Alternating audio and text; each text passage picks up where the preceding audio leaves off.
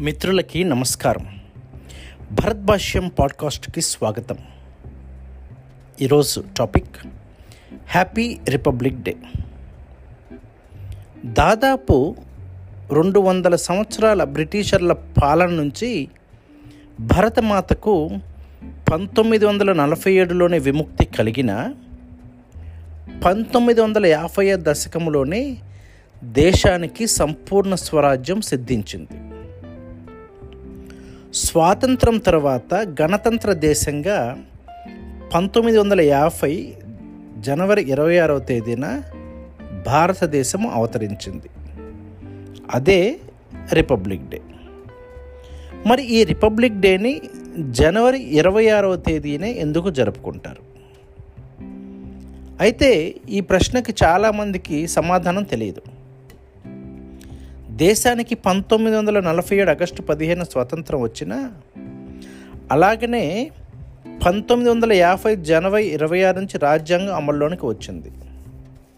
కాబట్టి ఏటా అదే తేదీన రిపబ్లిక్ డే జరుపుకుంటున్నామని అనుకుంటాం. అది నిజమే. అయితే దీని వెనుక ఓ బలమైన కారణం ఉంది.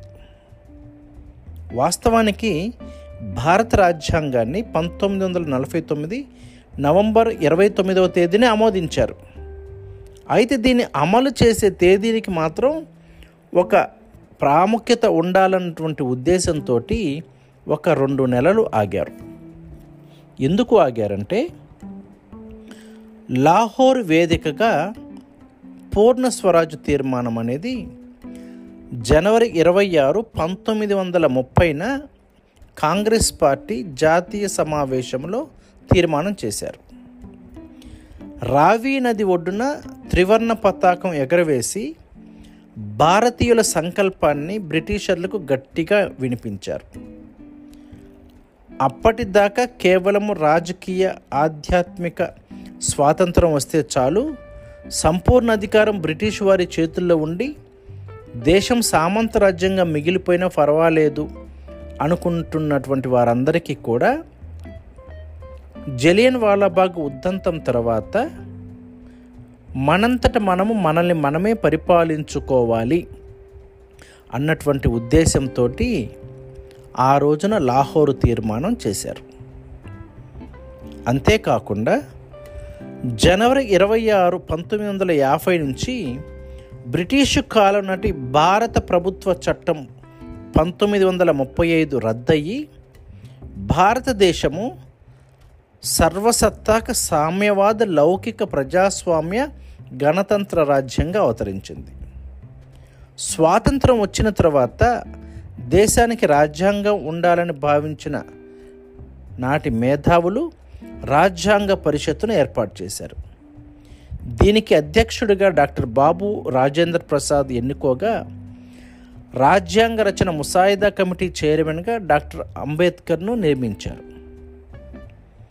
రాజ్యాంగ రచనకు ఎంతోమంది మేధావులు వివిధ దేశాల రాజ్యాంగాలను పరిశీలించి అధ్యయనం చేసి ప్రజాస్వామ్య విధానంలో రూపొందించారు. ఇక అనేక సవరణల అనంతరము పంతొమ్మిది వందల నలభై తొమ్మిది నవంబర్ ఇరవై ఆరున దీన్ని రాజ్యాంగ పరిషత్తు ఆమోదించింది అన్నమాట. ఇక మన రాజ్యాంగము అమల్లోనికి రావటము ద్వారా మనకి సంపూర్ణ సమానత్వము స్వేచ్ఛ లభించింది. భారత రాజ్యాంగానికి పంతొమ్మిది వందల ముప్పై ఐదు భారత ప్రభుత్వ చట్టం మూలాధారం అయినప్పటికీ అందులోని అనేక అంశాలను ఇతర రాజ్యాంగాల నుంచి తీసుకున్నారు. కాబట్టే ఆ రోజున భారత ప్రజలందరూ సంపూర్ణ స్వేచ్ఛ సమానత్వము లై లౌకిక తత్వము న్యాయాన్ని పూర్తి స్థాయిలో ఒక హక్కుగా పొందటం జరిగింది. అయితే ఈ రిపబ్లిక్ డే రోజున మనందరం ఇంకొక విషయాన్ని గుర్తుపెట్టుకోవాలి.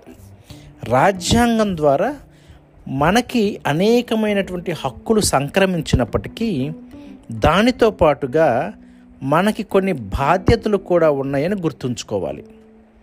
దేశాభివృద్ధికి పాటుపడేలాగా ప్రతి పౌరుడు బాధ్యతలను కలిగి ఉండాలని మన రాజ్యాంగంలో పొందుపరిచారు. వీటన్నిటిని గుర్తు చేసుకుంటూ రాజ్యాంగం అమల్లోనికి వచ్చిన రోజే గణతంత్ర దినోత్సవంగా జరుపుకుంటాం. ప్రతి పౌరుడు కూడా హక్కులను ఉపయోగించుకుంటూ బాధ్యతలను విస్మరించకుండా దేశ సేవకు దేశాభివృద్ధికి పాటుపడాలి అని మనకి ఈ రిపబ్లిక్ డే గుర్తు చేస్తూ ఉన్నది. గణతంత్ర దినోత్సవం గుర్తు చేస్తూ ఉన్నది. కాబట్టి దీని అర్థాన్ని తెలిసినటువంటి మనము మన హక్కులతో పాటుగా మన బాధ్యతలను మరవకుండా మన దేశ సమగ్రత కోసం అనునిత్యము కష్టపడుతూ దేశంను ప్రేమించుకుంటూ ముందుకు సాగిపోదాం. ఈరోజు ఆర్టికల్ని నేను సమయం డాట్ కామ్ అనే దాని నుంచి కొంత తీసుకోవటం జరిగింది. Thank you.